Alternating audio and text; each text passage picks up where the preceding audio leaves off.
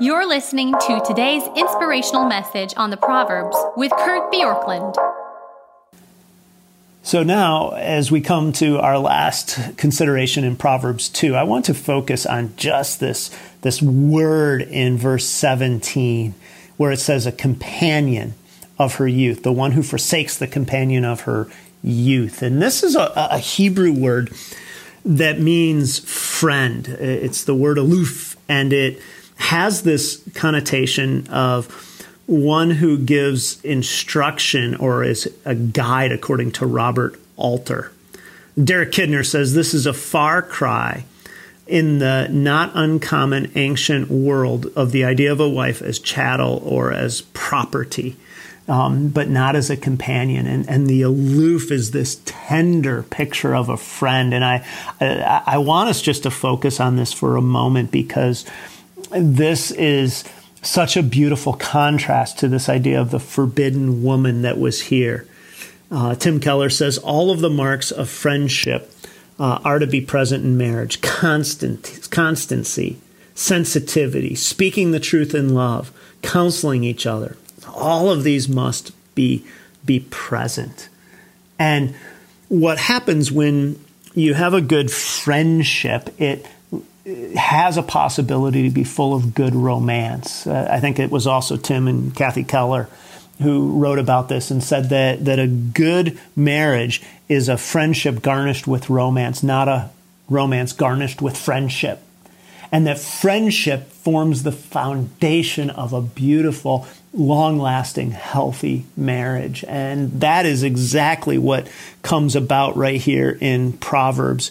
And, and what we'll see here is that, is that when you and I understand that there's a promise in marriage to say, I will be your friend throughout all of life. What you're doing is you're making a future promise based on a present reality.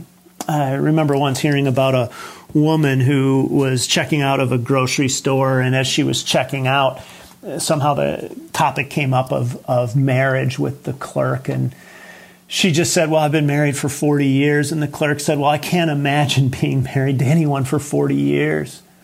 And the woman just looked at her and said, Well, don't get married until you can. Because that is what it is is it's a lifelong companion from your youth who becomes a sweet friend over time. Now, I know that some will hear this and say, "Well, I my my, my spouse did not become my friend. It wasn't sweet. It was it was something else." And all I want to do here is say, this is the picture of what marriage means in Proverbs is is a sweet lifelong friendship that grows from youth into old age with an ever increasing beauty to it. My wife and I have a picture that uh, we've had for some time, and it's of two rocking chairs on a porch, empty but looking outward.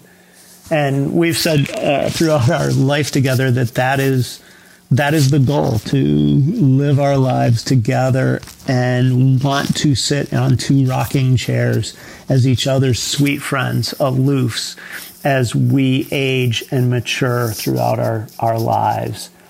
And so today, let me just ask you what are you doing today that will lead to that kind of relationship? If you're married, what are you doing to build a friendship? If you're single, what are you doing to open yourself up, not just to romantic encounters and being swept off your feet, but to building friends who may someday be that sweet friend? Sometimes what happens for those who are single is we too quickly eliminate people from our potential list of spouses based on superficial criteria.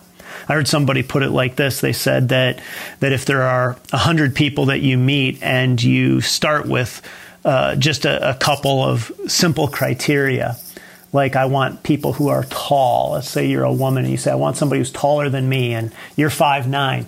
Well, the average height in America is smaller than that. In fact, you would, for, for men, I think, if I remember how this went.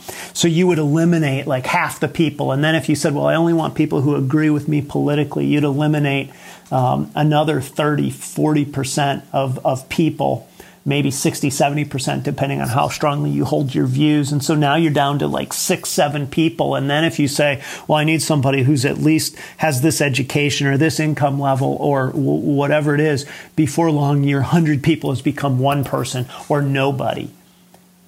And maybe there are some sweet friends who don't fit your physical list, your political list, your socioeconomic list, but could be sweet friends if you opened yourself up to that possibility and made friends and then considered how to garnish it with romance rather than saying, I must have romance and garnish it with friendship.